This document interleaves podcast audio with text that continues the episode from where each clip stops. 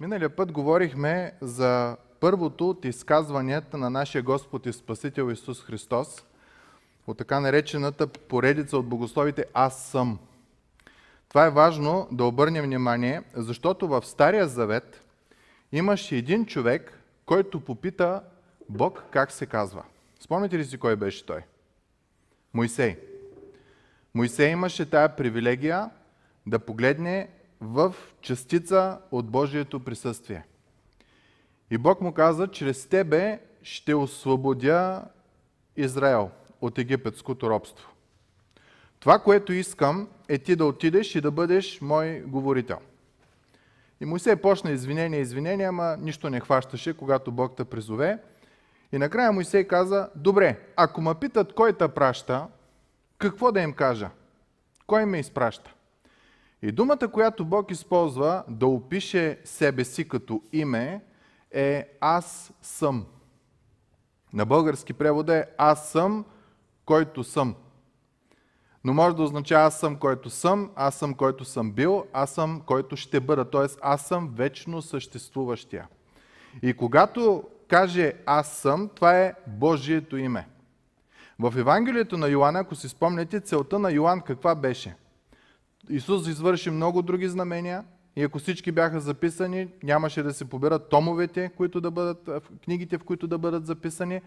Но това, което беше записано, беше за да ви помогне да разберете, че Той е Христос, Спасителя, Божия Син и като повярвате в Него, да имате вечен живот. В моментите, когато Исус казва Аз съм, той винаги слага нещо, което е характерно за божеството. Миналия път спомняте ли си кое беше първото, което Исус казваше? Аз съм кое? Точно така. Аз съм хлябът на живота. Тоест, за да живееш, трябва аз да ти дам. За да се спасиш, трябва аз да направя нещо. За да удържиш до края, трябва аз да бъда, до тебе трябва аз да... Той е това, от което имаме нужда, за да оцелеем, за да се развиваме, за да можем да бъдем пълноценни. Исус казва, аз съм хлябът на живота. Разбира се, на хората по това време не им хареса, защото кой е Тоя, а пък кой е Бог? Да, ама ние знаем нещо, което те не знаеха тогава. Че Исус Христос е Бог в плът. Въплатен. Божия син се е въплатява. И днеска отиваме на следващата история, в която Исус използва втора фраза от рода Аз съм. Ще ви помоля да отворите вашите библията на Йоанна, глава 8.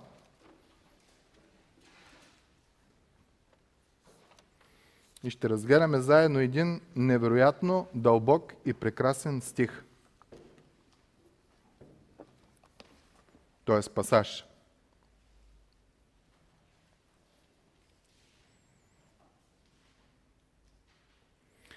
Евангелието на Йоанна, глава 8. Ще прочетем от стих 12 до 30.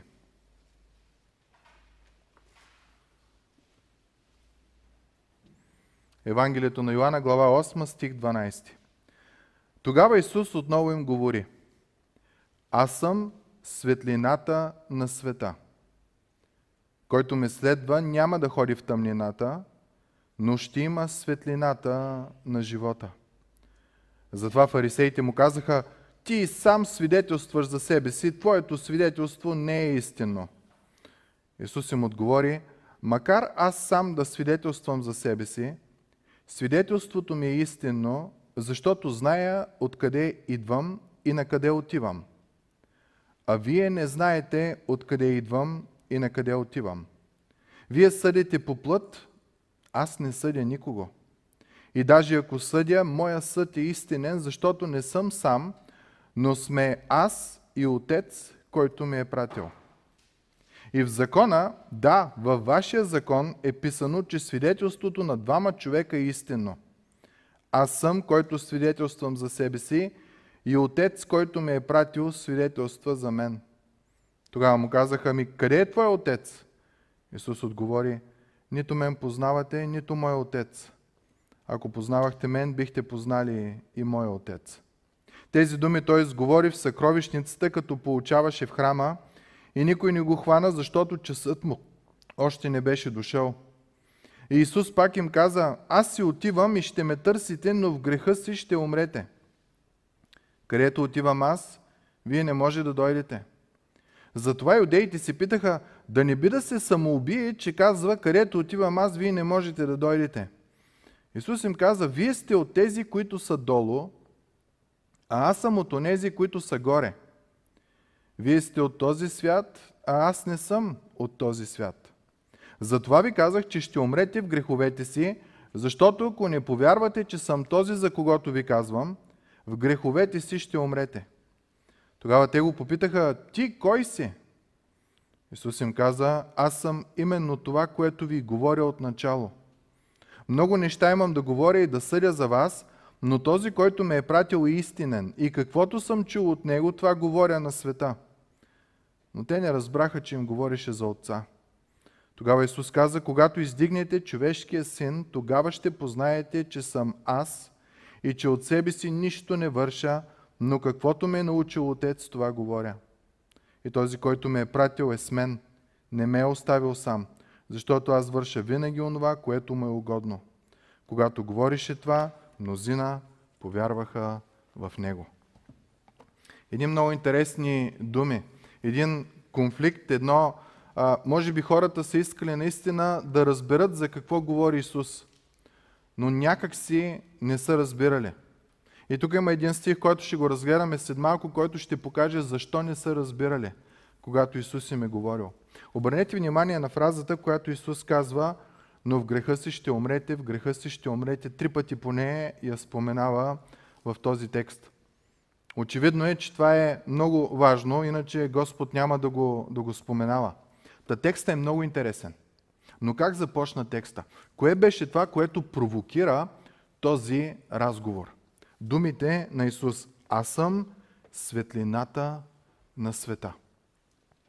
Тая фраза, мири приятели, е толкова уникална, че един богослов казва, че най-вероятно има един милион проповеди, проповядвани върху тия думи. Аз съм светлината на света. Всеки един от нас очаква тъмнина, а светлина. Всеки един от нас жадува за светлина. Вечер, когато е тъмно, се страхуваме, пускаме лампа да дойде светлина. Вечер, когато не можем да спим, това, което жадуваме, колкото може по-скоро да дойде слънцето, да дойде денят, да се зазори. В зимно време, когато е сумрак или вечер, очакваме да дойде слънцето, да грейне, да не стопли. Та светлината е хубаво нещо. Та всеки един човек, дори имаме хора в Казанлък, в България, които се покланят на това, което ни дава светлина в момента Слънцето. На, на, на това нещо, което Бог е създал да ни дава светлина. Та, светлината е важно нещо. В Стария Завет светлината е много важна. Тя е символ на истината. Твоето слово е светилник за краката ми и виделина на пътеката ми. Псалом 119. На друго място, Светлината е символ на живот. Псалм 56 Давид казва, ще ходя пред Бога в светлината на живите. Там може да си представите, когато Исус казва, аз съм светлината, че това не е някаква фраза, просто е така, аз съм светлината, ми тя е много заредена със значение. Продължаваме. В, а, в Стария Завет е също думата за спасение – символ на, на спасението. В Исаия 9 глава 2 стих казва, народът, който ходеше в тъмнина, видя голяма светлина. На онези, които седяха в земя на мрачна сянка, им изгря светлина. И разбира се, това е пророчество за нашия Господ и Спасител Исус Христос. Светлината е символ и на Божието присъствие. Ако си спомняте в изход 10 глава 23 стих, когато една от напастите беше пълен мрак. Спомняте ли си върху египтяните? И докато беше пълен мрак при египтяните, чуйте как го описва 10 глава 23 стих на изход. Хората не се виждаха един от друг и за три дни никой не можеше да помръдне от мястото си. Мили приятели, аз съм чел, че когато си в космоса, мрака в космоса е толкова плътен, че ако няма светило, ти не можеш да си видиш ръката, колкото и да я доближаваш до себе си. В земята, ако няма прахови частици, ако няма, които да отразяват слънчевата светлина, ние отново тези цветове, които виждаме, няма да бъдат. Ние няма да може да се виждаме един друг. Не знам какво Господ е направил, ма голямо нещо е било. Мрак да не можеш да си видиш един от друг. Но в жилищата на всички израелтяни беше светило. Божието присъствие беше сред тях. Светлината в Стария Завет е символ на Божието благословение. Господ да те благослови и да те опази, Господ да осияе с лицето си на тебе и да ти покаже милост, да светне с лицето си на тебе и да ти покаже милост. Числа 6 глава. Също, също светлината е и символ на радост. Давид казва, Господ е светлина моя и избавител мой, от кого ще се обоя. Та, светлината е нещо много важно. И когато Исус казва, аз съм светлината на света, в ума на уния хора, които са киснили в Слово, може да не са чели Библията, но когато са ходили веднъж в годината на празниците, днес ще видим един от тия празници, идеята за светлина и какво тя символизира е много силна. Да когато Исус казва, аз съм светлината на тия хора, им идват истина, живот, спасение, благословение, радост и всички възможни неща. И когато Исус каже, аз съм светлината на света, това означава, че аз съм истината. Аз ти показвам кой наистина е Бог. Единородният, който е в лоното на Отца, той ни го изяви, ако спомните от Йоанна 1 глава. Исус като казва, аз съм светлината на света, той казва, аз съм и живота. Аз съм пътят, истината и живота. Това като дойде време ще разгледаме и тези изказвания. Аз съм спасението, когато Исус казва, аз съм светлината. Защото чрез друго име няма спасение, освен чрез името на Исус Христос. Един човек в Библията попита, Господа, какво да сторя, за да се спася? Знаете ли какъв беше отговора? Повярвай в Исус и ще спасиш ти и дома ти. Защото Той е светлината на света. Ако отгърнем една глава по-назад, то е цяла случка на един ден, която се случва, ще обърнем внимание, че Исус казва тези думи, когато е на един празник, наречен шатро разпъване. Това е празник, в който се празнува как израелтяните живеят в шатри, т.е. този дом не е мой дом, въпреки че това е земята, но ние като Авраам ще живеем в шатри. Се е празнувало, че в каквато и ситуация да живееш, Бог ще е там и ще те благослови. И не знам дали си спомняте, но в храма, един голям комплекс, който е бил, имало няколко разделения. Първата част е била частта на езичниците. Това са тези, които не са евреи, но пък са си казвали, Абе, като Богът на израелтяните няма друг. Аз искам да го следвам. И те са можели да влязат в храмовия комплекс, но са били в първата, първото отделение. Оттам е имал една голяма, един голям надпис, който е казал, ако минеш от тук, ще бъдеш убит. Защото оттам нататък влизат само евреи. И веднага след мястото на излишниците, следващото е мястото на жените – Следващото е мястото на мъжете и третото е мястото на свещениците с светая светих и те отделните части.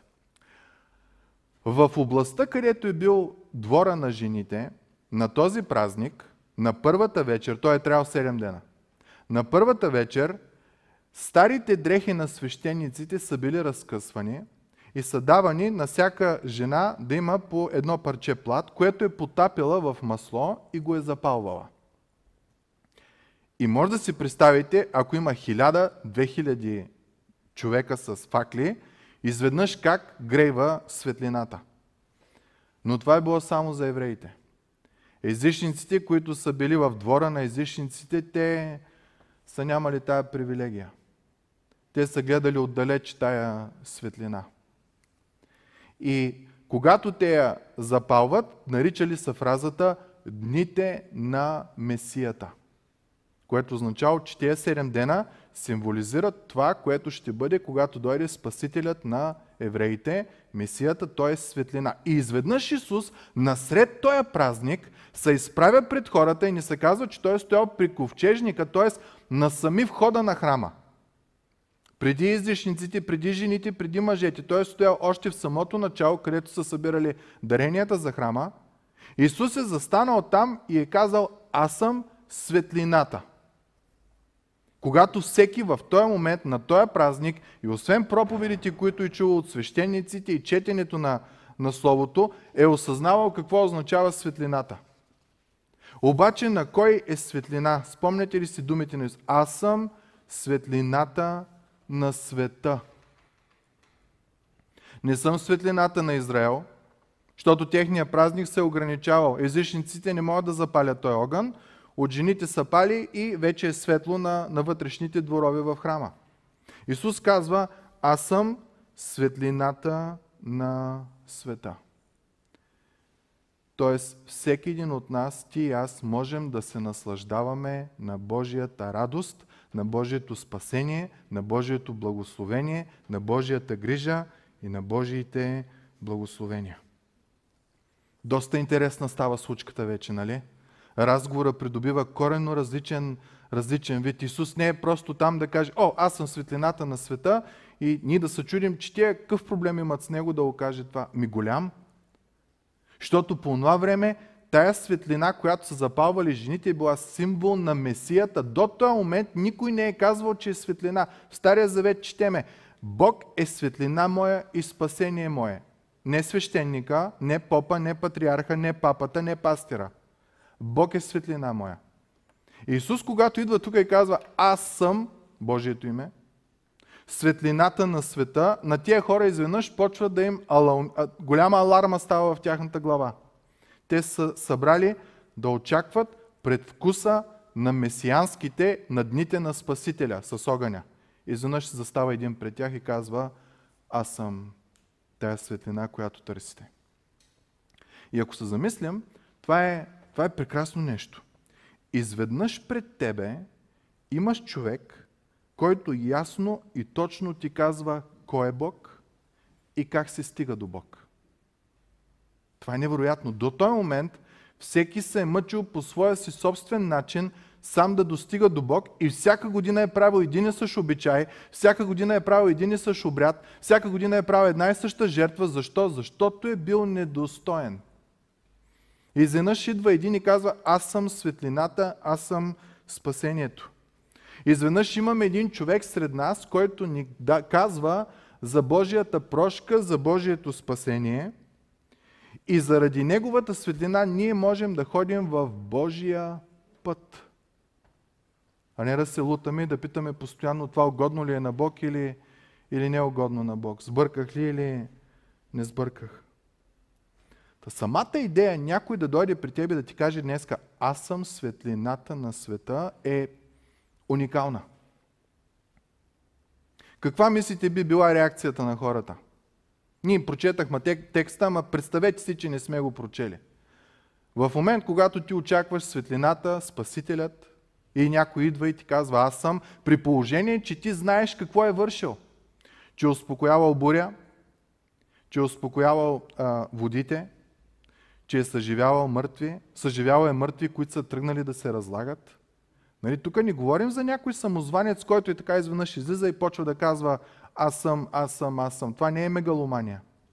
За някой човек, който чрез ученията в предната глава отива да го арестуват. Защото хората много тръгват да го следват и главните свещеници изпращат охраната да го арестува.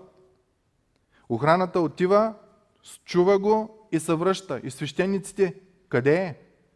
Знаете ли каква фраза казват? Никога не сме чули някой да получава така. Уникално. Сред тия хора е Бог в плът. Бог син. И той им говори думи на истина и подплатява тия думи с дела и изведнъж казва, аз съм светлината, когато ти знаеш, че Бог да осяе сърцето си на тебе, Твоето слово е светилник, т.е. от Господа идва нещо и Бог е светлина моя и крепост моя. Освен думите, маниерите му, благодата му, всичко се вижда и самите хора казват, никой не е говорил като него. Такова нещо ние никога не сме чули. Един богослов казва, ако не знаем как продължава текста, ще си кажем, че този човек, веднага хората ще кажат, ей, слава на Бога. Виждаме ти делата, чуваме ти думите, всичко и сега като казваш, аз съм светлината на света и изведнъж ни се избистрие всичко, защото целият закон говори за тебе. Обаче така ли направиха те? Исус каза, аз съм светлината на света. Отговора на тях е, айде бе. Кой си ти да кажеш, че си светлината на света? Стих 13. Затова фарисеите му казаха, ти сам свидетелстваш за себе си, твоето свидетелство не е истинно. Вие знаете, в Стария Завет има такъв обичай, когато някой ще го обвиняват или оправдават, трябва да има двама или трима свидетели. Ако спомняте Йоанн в първа глава, когато обясняваше кой е Христос, че Той е Бог в плът, той използваше своето свидетелство и свидетелството на още един. Спомняте ли си на кой? На Йоанн Кръстител. Та буквално той казва, аз казвам, че той е Бог и има човек, който е потвърдил също, че той е Бог. Тоест това свидетелство е истинно. Но когато Исус говори сам за себе си, той няма нужда от свидетел. И обяснява защо. Стих 14. Исус им отговори, макар аз сам да свидетелствам за себе си, свидетелството ми е истинно и обяснява защо. Защото зная откъде идвам и на къде отивам. Причината Исус да няма нужда да намира свидетели, които да потвърждават това, което говори, е, че понеже Той е дошъл от извора на всяко знание от Бог. Той е дошъл от извора на всяка мъдрост от Божеството. Той е дошъл от извора на всяка истина. Една от думите, която се използва богословски за Исус, за Бог, извинявайте, за, за Бог, е, че Той е вечно истинен. И когато кажем, че Исус е Божи син, Бог в плът, става много важно, че понеже Бог е вечно истинен, Исус също е вечно истинен. Това е много важно, приятели. Много хора казват, че какъв е проблема Исус да е бил обикновен човек, а да не е бил Бог? Много е голям. Исус, отъждествявайки се с Бог, означава много за нас. Той е вечно истинен. Каквото Исус казва, все едно Бог го е казал. Каквото Исус прави, Бог прави. Каквото Исус харесва, Бог харесва. Каквото Исус мрази, Бог мрази. Много е важно. Ние виждаме Бог, за който всички жадуваме, в, за който в нашето вътрешно естество всеки един от нас купнее за вечността и да бъде в Божието присъствие той ни е изявен чрез Господ Исус Христос. Та Исус казва, аз няма нужда да търся свидетели, защото аз идвам от най-чистото място, което може да го има. И отново се връщам пак там. От небето идвам и на небето се връщам. Разбира се, говори за възкресението и за смъртта си, за смъртта си и за възкресението си след това. Но той казва, аз нямам нужда от, от свидетели. В числа 23 глава ни се казва, Бог не е човек та да лъже, нито човешки син, за да се разкае. Той казва и няма ли да извърши, той говори и няма ли да приведе в действие. Исус казва, ако вие знаете кой съм, вие няма да имате нужда от втори или трети свидетел някой да потвърди моите думи. И продължава, аз зная къде отивам, откъде идвам и на къде отивам, а вие не знаете откъде идвам и на къде отивам. Тоест, тези хора не познаваха Бога. Тези хора, един богослов казва, Божия син Исус Христос е орел, който е изследван от картици, които са скрити в дубките си. Пълен мрак, относно Бог, относно Неговата дейност, относно личността на Исус. Две глави по-назад, в Йоанна 5 глава, Исус казва, Вие изследвате писанията, понеже мислите, че в тях имате вечен живот. И те са вечен живот, които свидетелстват за мен. И въпреки това, вие не искате да дойдете при мене, за да имате вечен живот. Исус им каза, вие имате писанията, които говорят за мене, което давам живота. Обаче ето ма сред вас съм, вие имате писанията, ама, ама не може да направите едно плюс едно. Не ме приемате.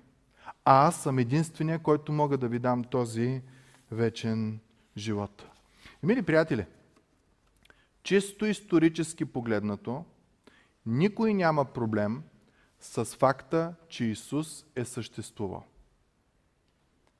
Почти вече няма хора, които да кажат, че Той никога не е съществувал. Имаме исторически факти от християни, имаме исторически факти от противници на християнството, които са говорили, че Исус го е имал, че тази личност е съществувал. Хората нямат проблем с това, че Той е дошъл, че Той е получавал, че Той е говорил добри неща, че Той е умрял на кръста и всички тия неща. Хората нямат проблем с идеята, че един ден Той ще се върне, но проблема, който имате е да осъзнаят кой е Исус Христос. Той е въплъщение на второто лице на Божествената Троица.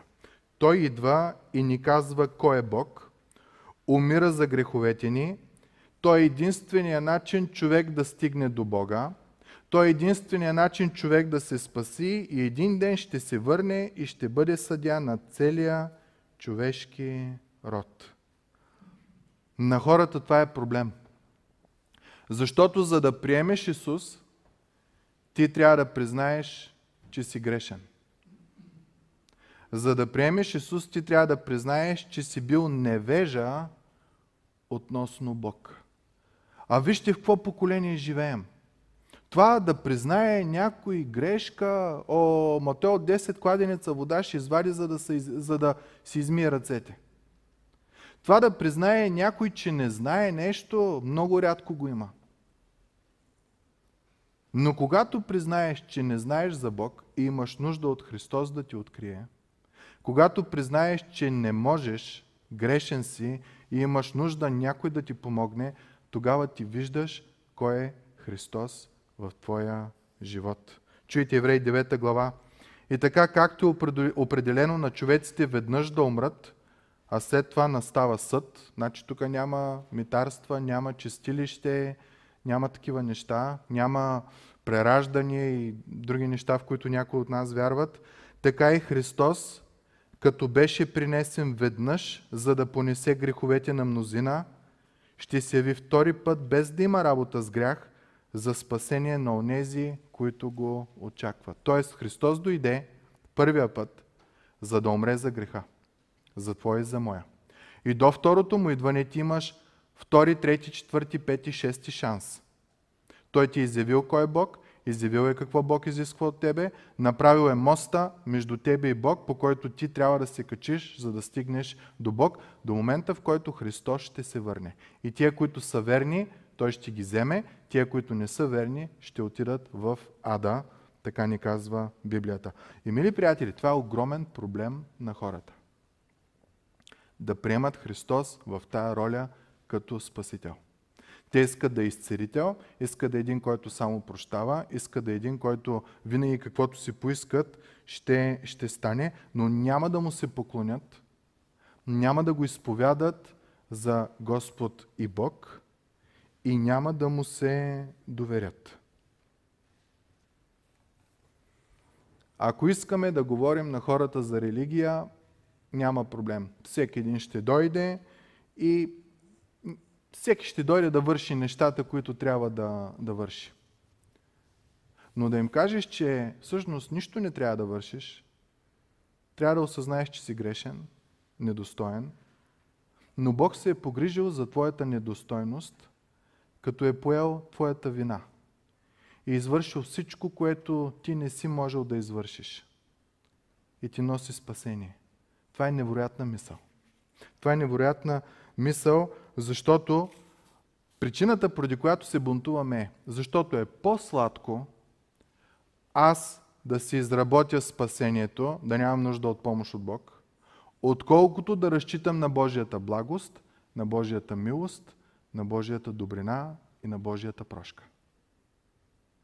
Не ми трябват тия неща. Аз искам сам да си извърша това нещо. Исус им казва стих 14. Макар аз да свидетелствам за себе си, свидетелството ми е истинно, защото зная откъде отивам, и, откъде идвам и на къде отивам, а вие не знаете откъде идвам и на къде отивам. Буквално Исус казва, моите думи са абсолютно безмислени във вашите уши в момента и обяснява защо апостол Павел 1 Коринтини 12 глава казва, никой не може да нарече Исус Господ, освен чрез как продължава стиха? Святия Дух. Ако Бог ни ти открие, не можеш. Всеки път, когато ти търсиш Бог, Бог ти се открива. Когато обаче не търсиш Бог, а търсиш други работи, други работи намираш. Но Исус да го наречеш Господар на твоя живот, това означава думата Господ, става само когато Святия Дух ти е открил, че Той е Бог в плът че Той е поел твоята вина, че ти си недостоен, Той ти дава прошка. И ти можеш да приемеш това с благодарност. В следващите стихове Исус обяснява защо е толкова трудно на хората тогава да разберат кой е Бог и на нас. Защо ни е толкова трудно да приемем Исус Христос в живота си. Стих 15. Вие съдите по плът начина по който те са отсъждали кой е праведен пред Бог и кой не е праведен пред Бог, начина по който са осъждали кой знае Бог или не знае Бог, начина по който са осъждали кой е духовен и кой не е духовен, Исус казва е абсолютно плътски. И ако обърнем внимание на Евангелията, на няколко места нашия Господ критикува този начин на мислене, плътския начин на мислене, по който мислиш, че ти ще си спечелиш благоволението пред Господа. Ще ви зачита някой от тях.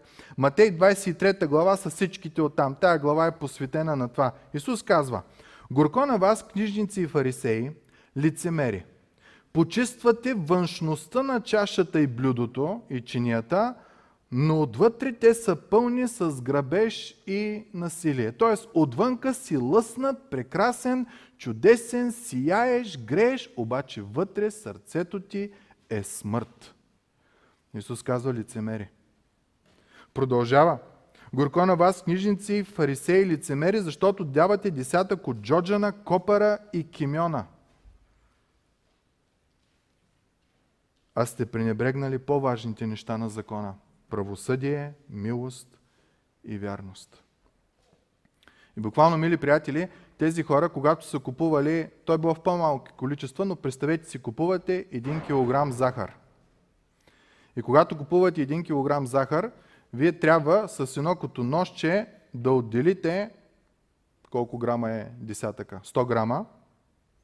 100 грама да ги отделите и да ги сложите в една купа, която е за храма и това да бъде вашия десятък. Като купиш сол, също с сол, като купиш кимион, като купиш всички тия неща, които Исус изборява. И явно тия хора са били специалисти в това нещо. Ама точно до последния милиграм са, са слагали. Исус каза, обаче сте забравили другото. Плътските работи няма проблем. Джоджан, копър, сол, пипер и тия неща. Истинските работи сте забравили. Правосъдие, милост и вярност. Лука 18 глава Исус казва, слепи водачи, прецеждате мухата или комара, защото по това време във водата, понеже е в застояла, има мушички. И понеже мухата и комара са смятани за нечисти неща, те за да не умърсят водата, водата е минала през едно като марля, на което мухата и, и комара са оставали на тях. И така водата вече била чиста. Тоест те, техните тела, нищо мръсно не са можели да вкарат. Исус продължава. А камилата поглъщате. Камилата е била от най-мръсните животни по, по това време. Тя сяда на пръхта, ляга на пръхта, няма проблеми с такива неща. Горкови лицемери, Матей 23 глава. Вие сте като варосани гробници, хубави отвън, но вътре пълни с кости на мъртъвци и всякакви нечистоти. Така и вие отвън изглеждате като праведници, но отвътре сте пълни с лицемерие и грехове. Отнемате имуществото на вдовици, а после за пред хората казвате дълги молитви. Има много хора, които са ушким християни. Всяка една традиция те ще изпълнят. Всеки един обряд, те ще го изпълнят. Външното, никакъв проблем. Като кажат купува икони, изкупуват всичките. Като кажат отиваш на Света гора, в тая църква, в оная църква, отиват без проблем. Но като кажат милост, прошка, смирение, о, голям проблем. Исус обаче казва, вие съдите по плът, вие гледате външното, вие гледате тези неща и когато гледате тези неща, вие не можете да ме видите мене. Спомняте ли си, имаше една история, на един стотник му се разболява слугата. И еврейските а, водачи в Капернум отиват при Исус. Спомняте ли си как са мъчиха да манипулират Исус? Трябва да му помогнеш, той е достоен да му помогнеш, защото той ни построи синагога. Външно дело. Когато Исус тръгна към този човек, спомняте ли си той какво прати и какво, как се разви случката? Той спрати един свой слуга и му каза, не си прави труда да идваш до мене, защото съм недостоен. Едните съдят външното, той ни построи синагога, но вътре в сърцето на истинския вярваш, изправен пред Бог е, Боже, аз съм недостоен. Само кажи една дума. Аз съм човек с власт, което значи аз знам, че ти имаш власт. И аз като кажа, иди, той отива и направи това и прави. Моля ти, Исусе, аз съм недостоен да дойдеш къщи. Само кажи една дума и слугата ми ще се изцели. Спомняте ли си думите на Исус? Обръща се към евреите и им казва, такава вяра и в Израел не съм виждал. Не им каза, у, голяма работа, синагога е построил, външния, по плът да съдиш. Каза, такава вяра и в Израел не съм видял. В Тайланд има една статуя на Буда в един храм, наречен Ват Тум, която е източник на света вода. В главата на Буда тя може да се разглобява, все едно както се отваря череп, и вътре винаги се образува вода. Учените казват, че от конденс. Обаче това, което монасите, будистските вярват и хората вярват е, че това е светена вода, която идва от пута на Буда, от тая статуя. И ежегодно на определен ден се събира тая вода и са я събирали в бидони прясна вода и се дава на посетителите и на поклонниците, които са идвали на това. И се вярва, че свещената вода носи късмет, изцерява от болести и премахва проклятия. И хора, мили приятели, с милиони ходят там.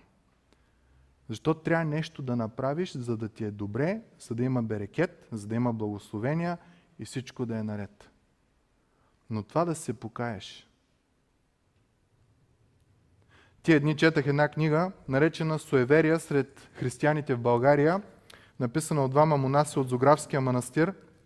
Искам да ви прочита един от случаите, които той описва – Другото, което привлича като магнит суеверния тип хора към храма е тайнствената атракция. Забулена в непонятна мистика, в която атракция обаче задължително трябва да има обещание за здраве, късмет и изпълнение на това, което човек си пожелае. Тази атракция, освен че е богопротивна, но е много доходоносна и широко се практикува в църквите в България заради гнусна печалба, както казва първо Тимотей. Веднъж един мирянин ме попита – Отче, в неделя в колко часа ще отвориш църквата? Защо питах? Очудих се аз. Защо питаш? Искам да дойда, за да отключа вратите, отговори той. И аз го питам, ми какво ще стане, като ги отключиш? И той, е как какво? Не знаеш ли? И свещеника казва, ми не знам. Ами който отключи вратите, ако си пожелае нещо, Бог ще му изпълни желание. Бре, отче, ама ти наистина ли не го знаеш това нещо? Не, казвам, за първ път дори го чувам. Ами в един град В някои църкви го правят.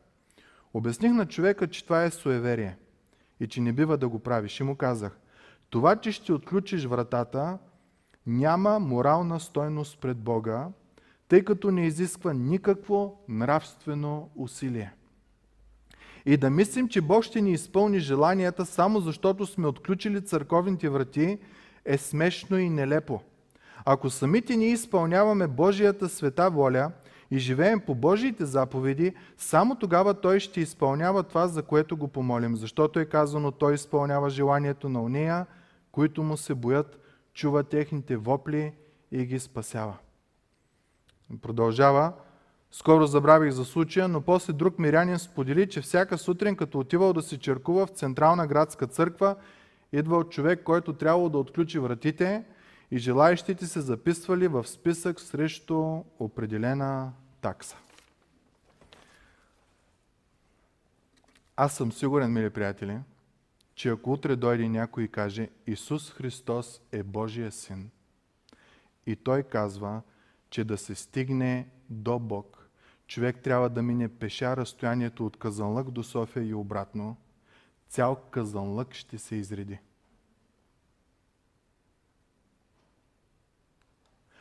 Но да кажеш това, което Исус казва, ти си грешен, имаш нужда от прошка, аз я давам, смири се под мощната ръка на Бога и Той ще ти издигне.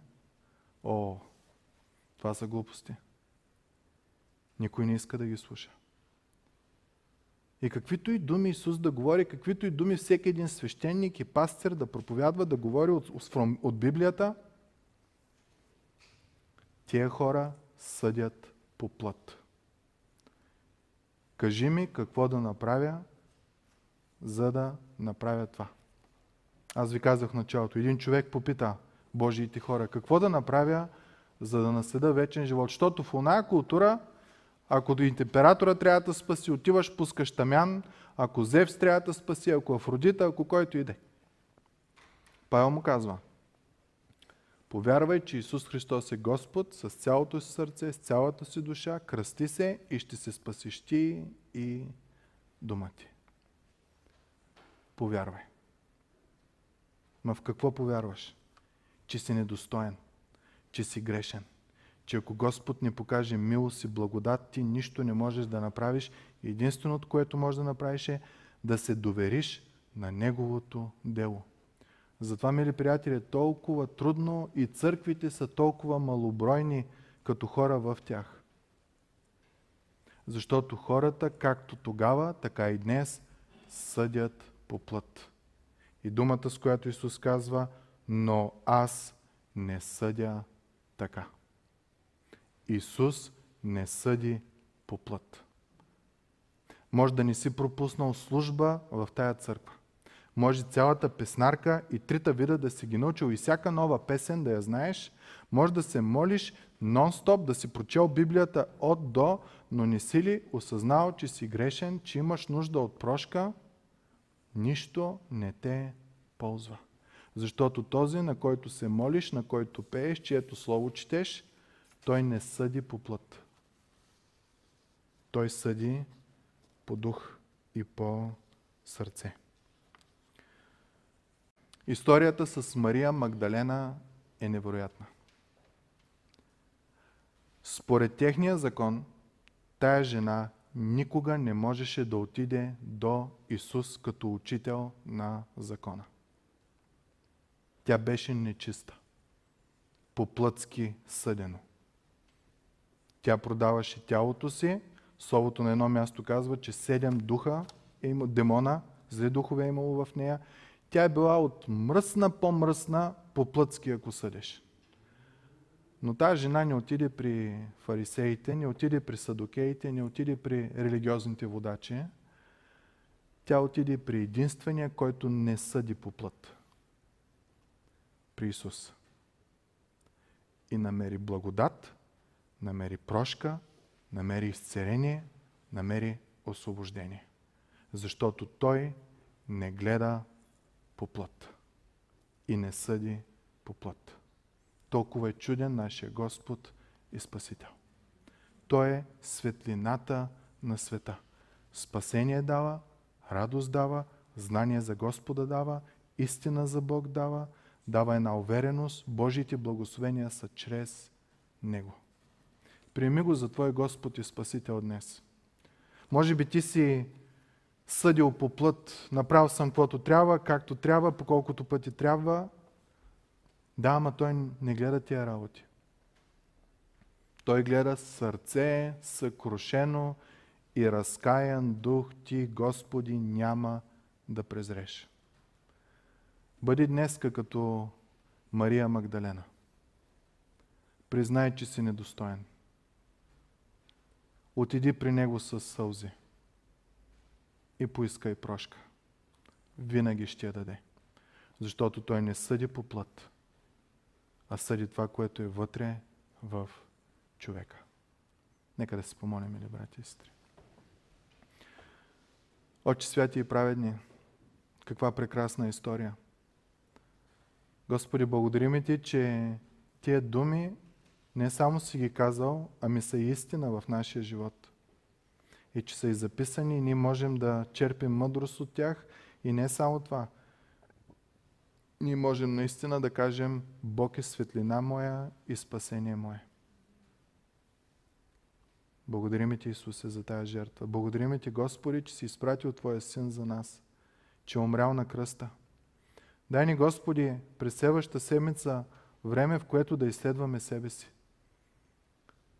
Да осъзнаем как е работата между нас и Бог. И Господи, дай ни мъдрост да осъзнаем, че сами няма да се оправим. По-плътски няма да се оправим. Имаме нужда от Тебе, Боже, за всичко от до нашето спасение е изработено от Тебе и ни е дадено като подарък. Нека Господи да го приемем. Да бъде слава на Твоето име. Амин.